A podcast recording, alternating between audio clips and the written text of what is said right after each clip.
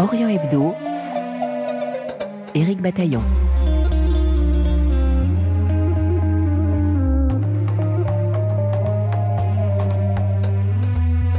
Palestinien originaire de Gaza et réfugié en France, le photographe Taysir Batniji expose actuellement des œuvres à l'Institut du monde arabe de Tourcoing.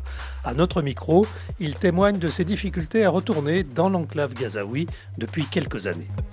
Dans les collines d'Hébron, l'armée israélienne débarque fréquemment pour détruire les habitations de Palestiniens agriculteurs ou éleveurs. Il faut dire que la région a été déclarée zone de manœuvre militaire et c'est un reportage de Sami Boukhalifa. Nous lirons ensuite les grands titres de la presse régionale, Israël et monde arabe, avec Michel Paul à Jérusalem et Alexandre Buccianti au Caire.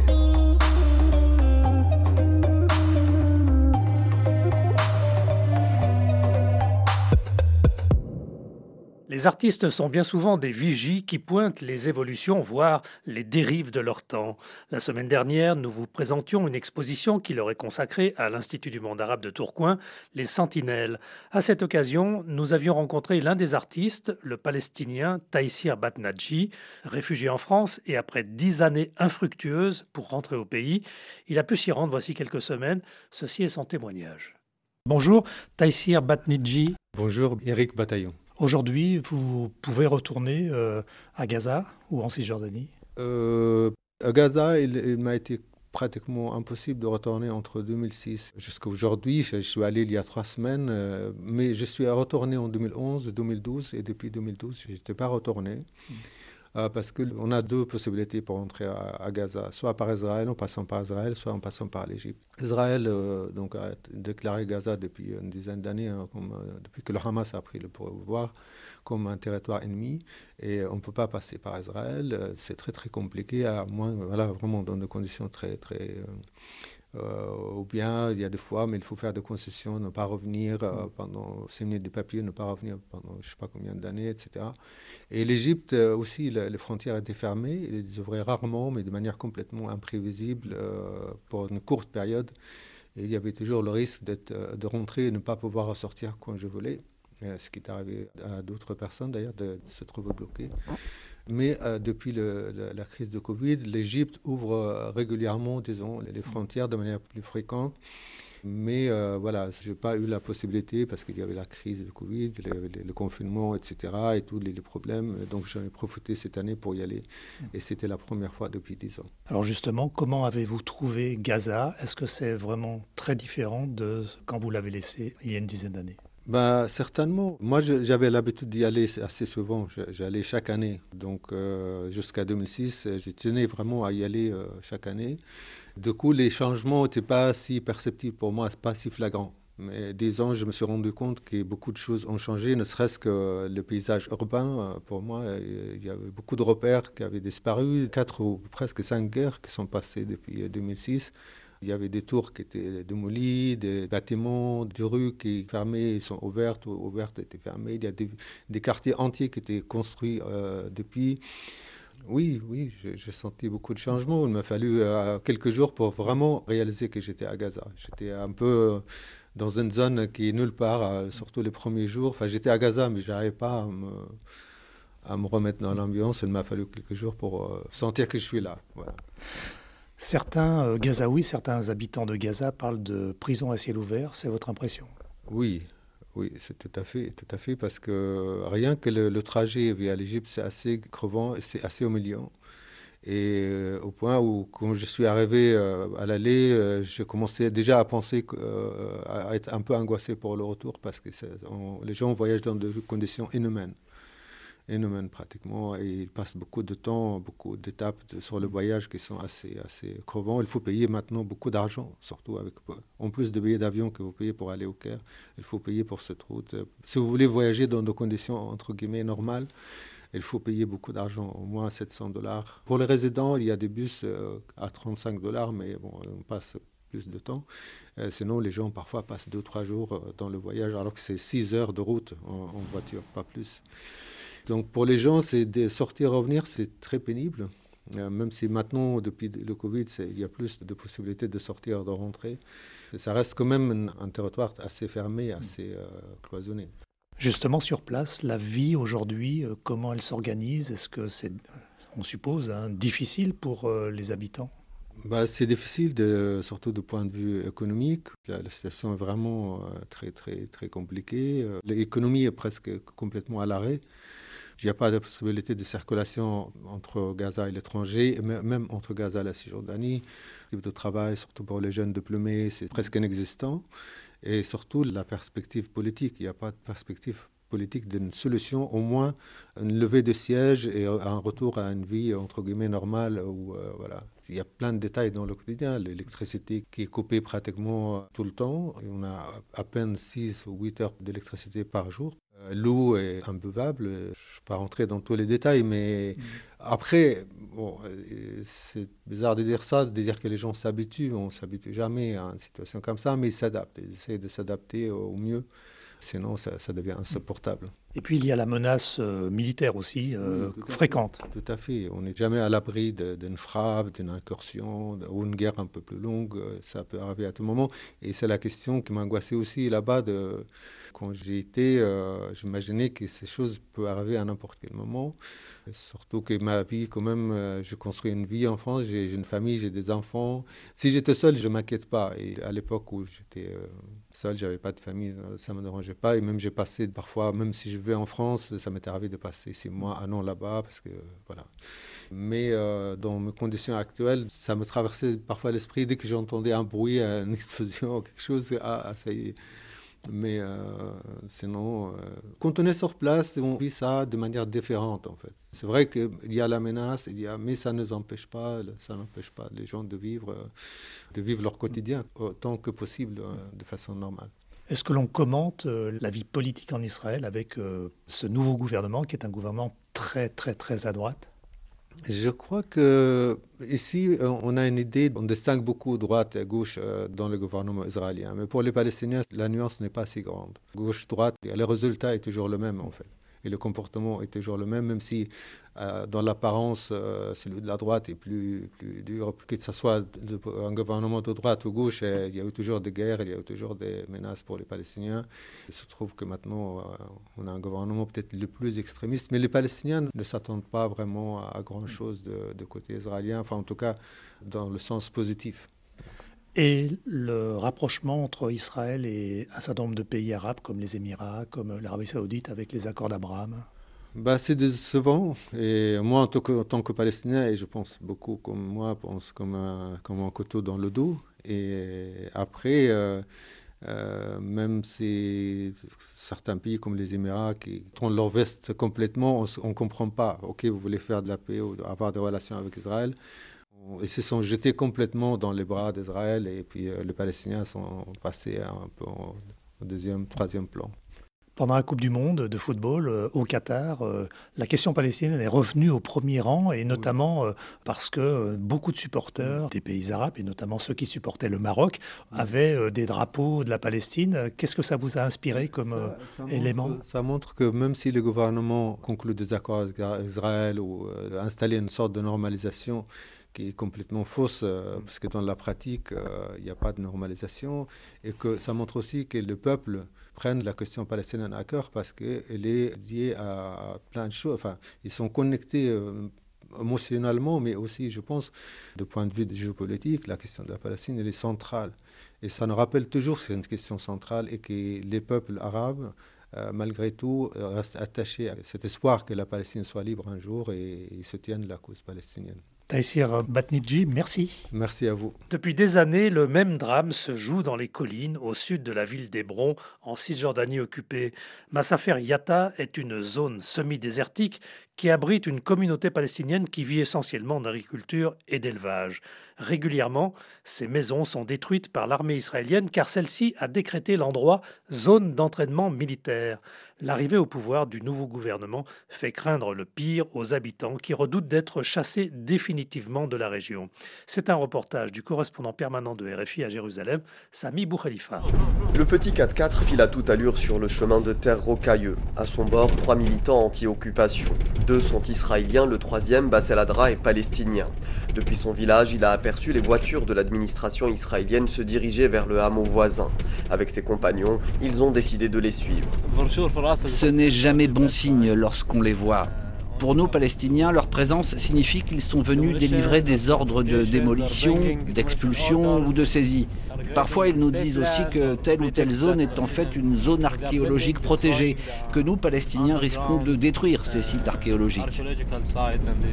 Basel Adra et ses camarades ont beau se dépêcher, ils arrivent trop tard. Les fonctionnaires de l'administration israélienne protégés par l'armée sont déjà repartis. En quelques minutes, ils ont placardé un avis de démolition sur la porte de Mohammed Mamdouh. L'éleveur le découvre impuissant. J'étais en train de nourrir mes animaux, les soldats sont arrivés et ont demandé à ma femme et nos enfants de sortir de la maison. Ils ont collé cette feuille sur la porte d'entrée.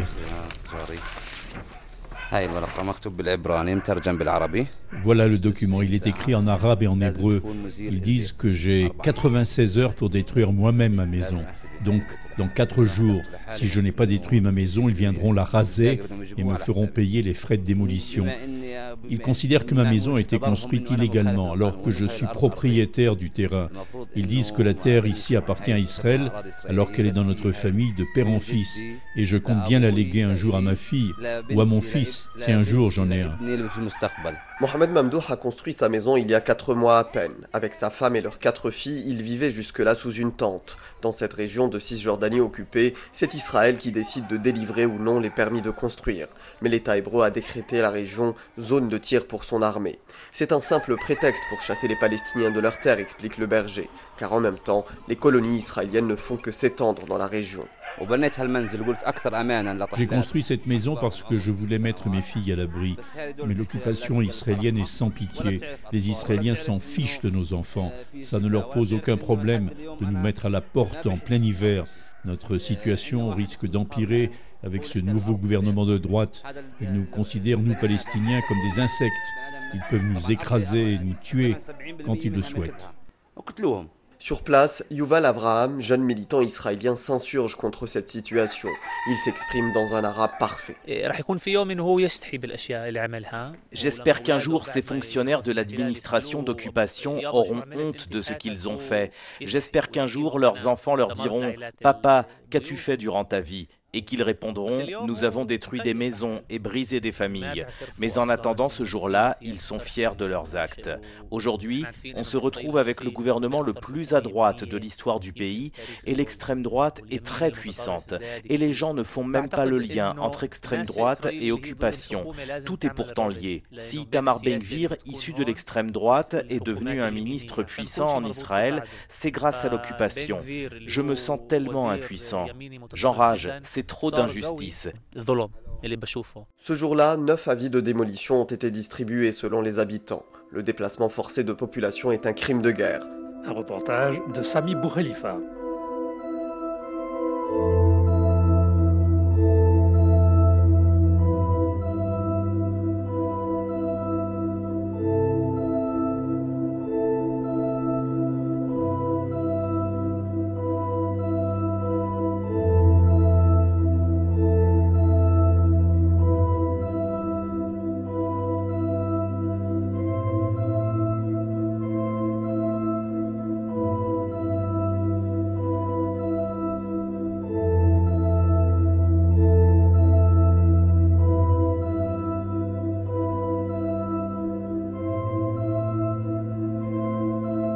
Lisons les grands titres de la presse du Proche-Orient avec Alexandre Buccianti au Caire. Bonjour Alexandre. Oui, bonjour. Et Michel Paul à Jérusalem. Bonjour Michel. Bonjour Éric, bonjour à tous. Alexandre, plusieurs articles pointent un regain d'activité des frères musulmans dans le monde arabe grâce à la crise économique. Oui, et le pays le plus ciblé, selon un éditorialiste saoudien, c'est l'Égypte, du fait justement de cette crise économique. L'inflation a dépassé les vingt pour cent en décembre et la livre a perdu la moitié de sa valeur en moins d'un an.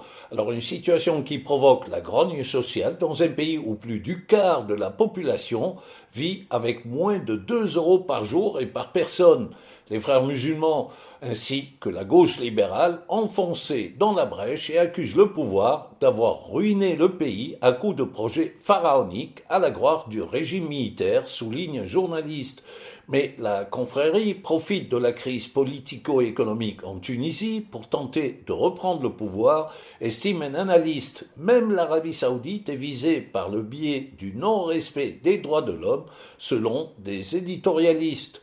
D'autres analystes estiment que cette offensive fait partie de la guerre de succession à la tête de la confrérie que se livrent la branche de Londres, celle d'Istanbul et celle d'Égypte. Et en Israël, Michel Paul, ce sont les réformes du gouvernement qui continuent à faire couler de l'encre.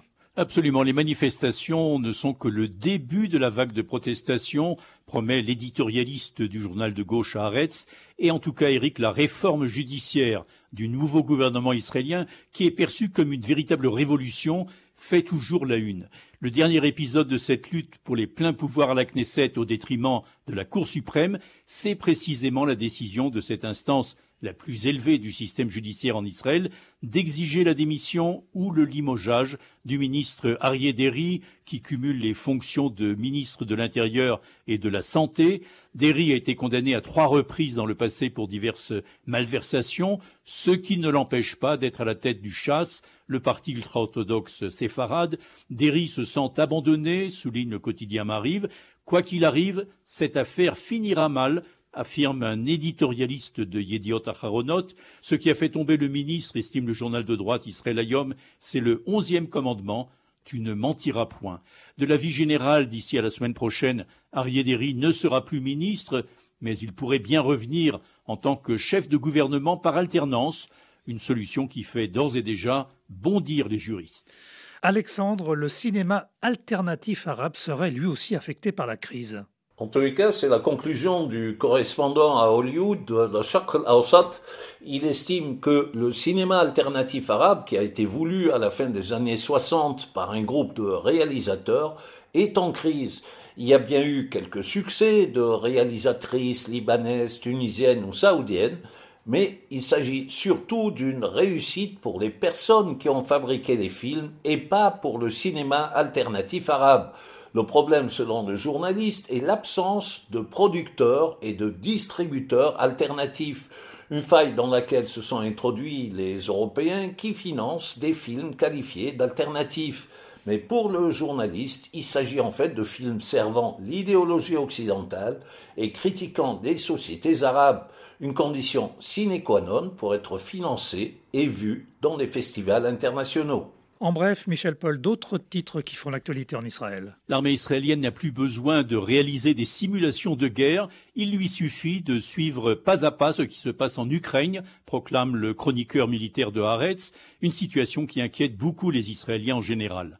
Khan el-Ahmar, un village bédouin sur la route de Jérusalem-Jéricho, la Cour suprême a donné son feu vert pour le transfert du village, une décision qui n'est pas appliquée depuis des années. Ce sera le test pour le gouvernement, estiment les commentateurs, face aux pressions très fortes de la communauté internationale.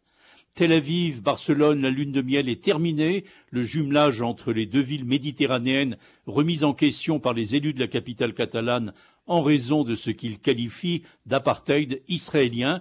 Et puis aussi, dans les médias, la viande cultivée en laboratoire qui vient bouleverser les lois alimentaires juives. Dans certains cas, décrète un rabbin, manger un hamburger avec du fromage pourrait être cachère.